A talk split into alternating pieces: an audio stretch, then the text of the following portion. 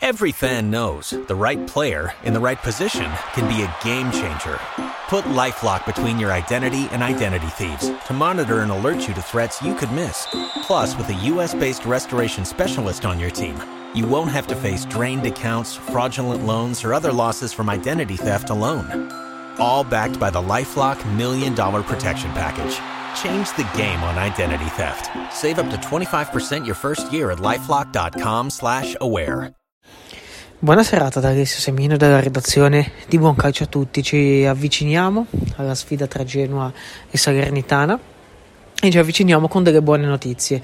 Eh, penso che sia la cosa importante quella di partire da qui perché oggi dal centro sportivo Signorini dove il Genoa si è ritrovato, ha lavorato perché non c'è stato il consueto giorno di riposo.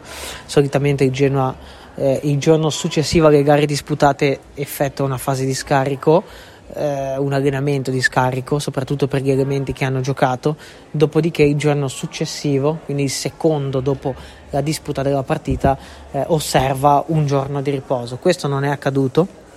Il Genoa oggi, considerato che tornerà in campo venerdì contro eh, la Salernitana non, eh, diciamo, non è rimasto sul divano, tra virgolette, e si è ritrovato al centro sportivo di Pegli.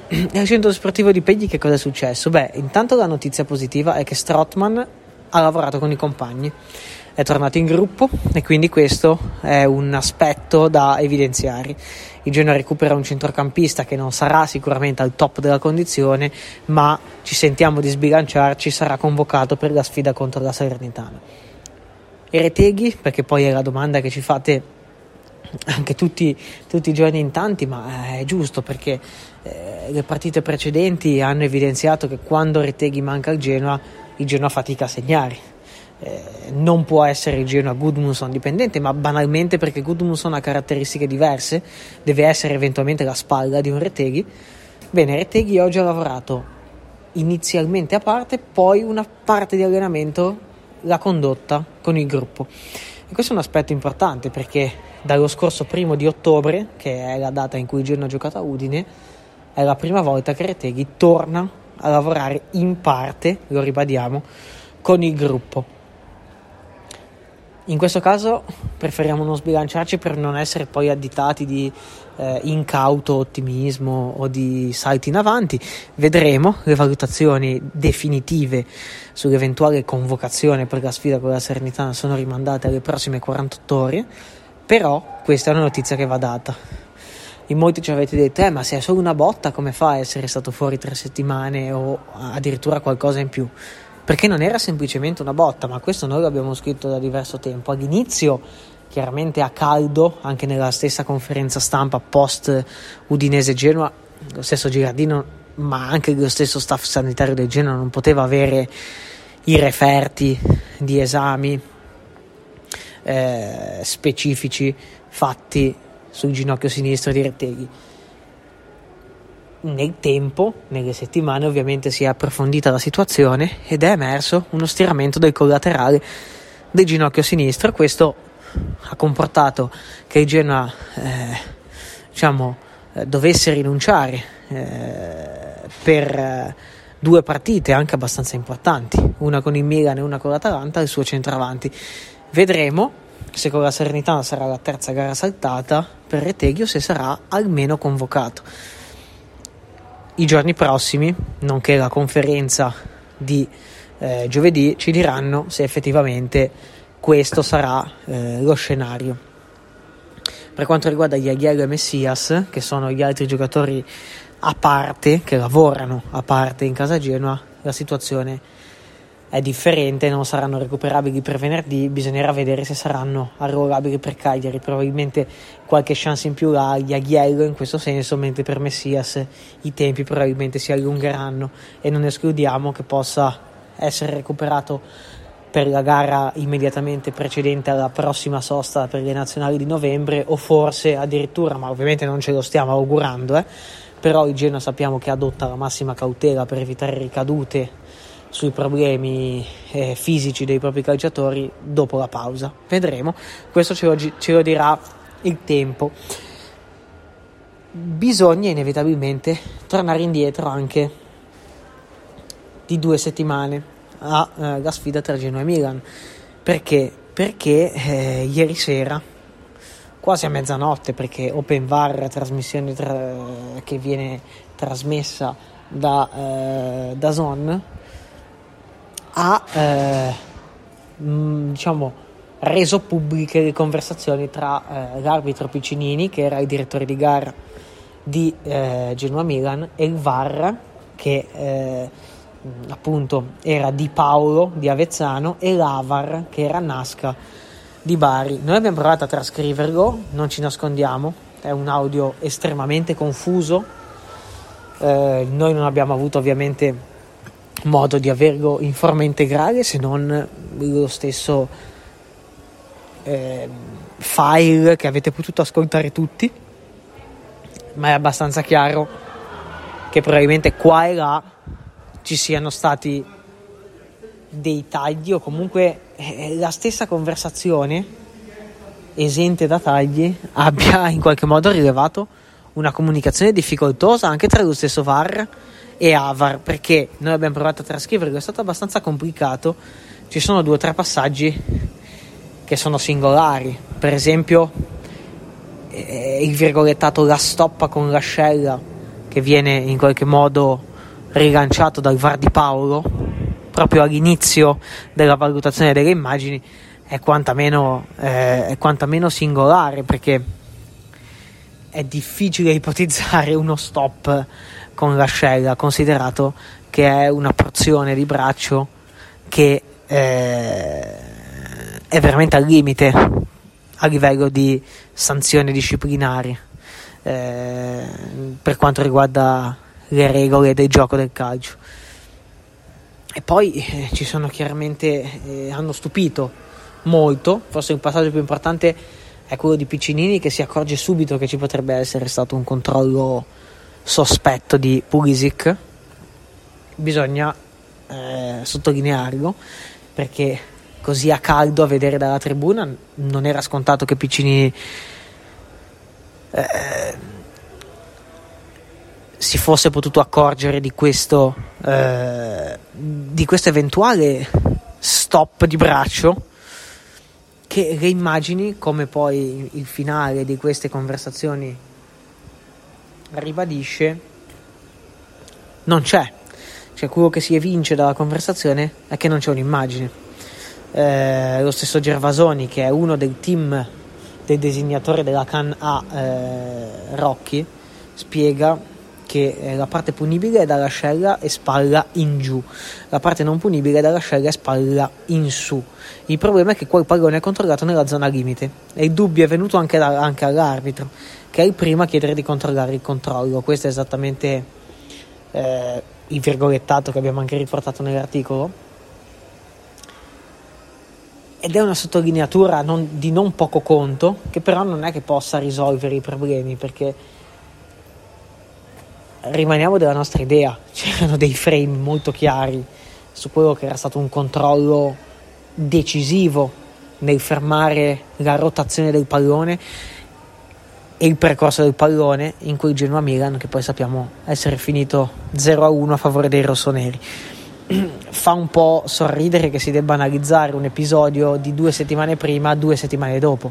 Infatti, questa mattina nell'editoriale eh, di eh, analisi della eh, nona giornata di Serie A, il nostro direttore in qualche modo ironizzava, ma ironizzavamo un po' come redazione sul fatto che il prossimo episodio, ovvero sia quello di Lookman, chissà, forse lo analizzeremo nel 2025, era chiaramente una butad, non è assolutamente per inculcare in nessuno di, chi, di coloro che ci leggono la...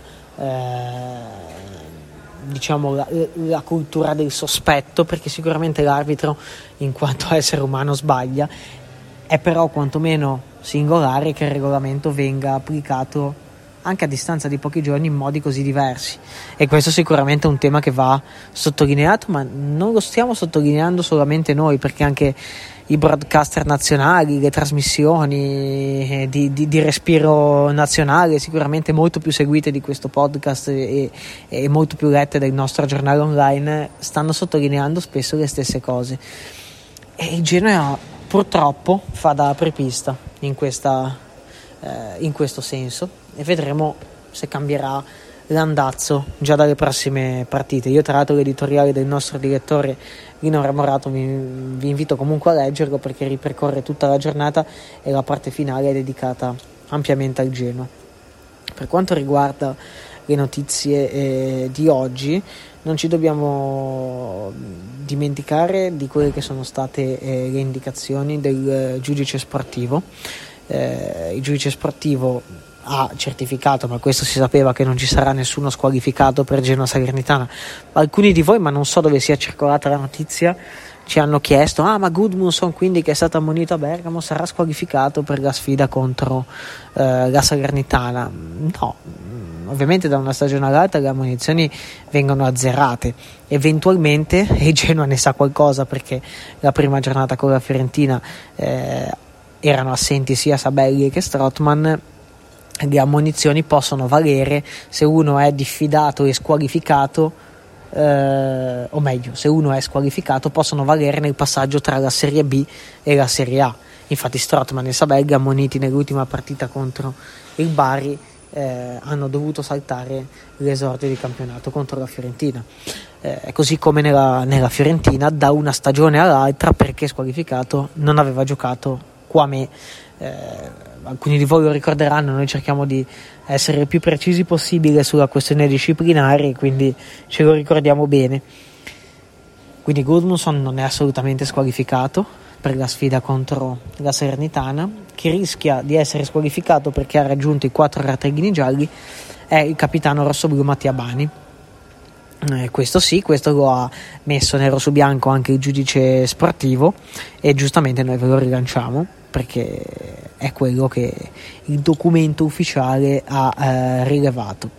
Dobbiamo tornare un attimo indietro anche ad alcune notizie di ieri perché non possiamo fare a meno di parlare eh, dell'andamento dei rossoblù in prestito eh, che sta riscuotendo anche un buon successo sappiamo che è molto letto, molto seguito e credo sia giusto, crediamo sia giusto così perché ci sono veramente tanti giovani in rampa di lancio che stanno eh, mettendo un ulteriore mattone nella costruzione della loro carriera lontano da Genova, ma sono giocatori a cui Genova ha rinnovato il contratto, per esempio Marcandaglia alla Reggiana, Cornero al Pescara o, o Calvani al Pontedera, per dirne tre, ma mh, non voglio essere riduttivo, c'è Gozzi al Red Star che nello specifico questo weekend non ha giocato, non era neanche convocato a dire la verità. Eh, il Red Star ha vinto eh, ieri sera contro lo, la formazione dei Cholet. Eh, si tratta del nono risultato utile consecutivo, è ampiamente in testa più 8 sulla seconda.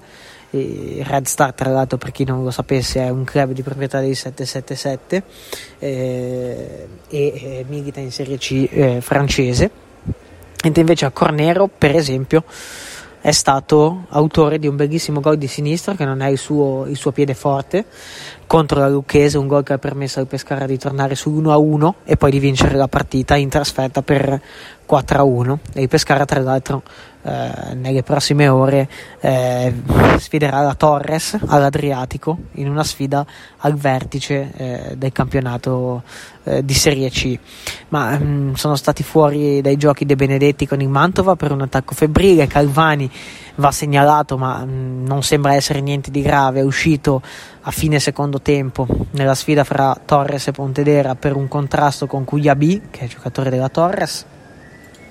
Marcandagli continua a essere un punto fermo della difesa della Reggiana.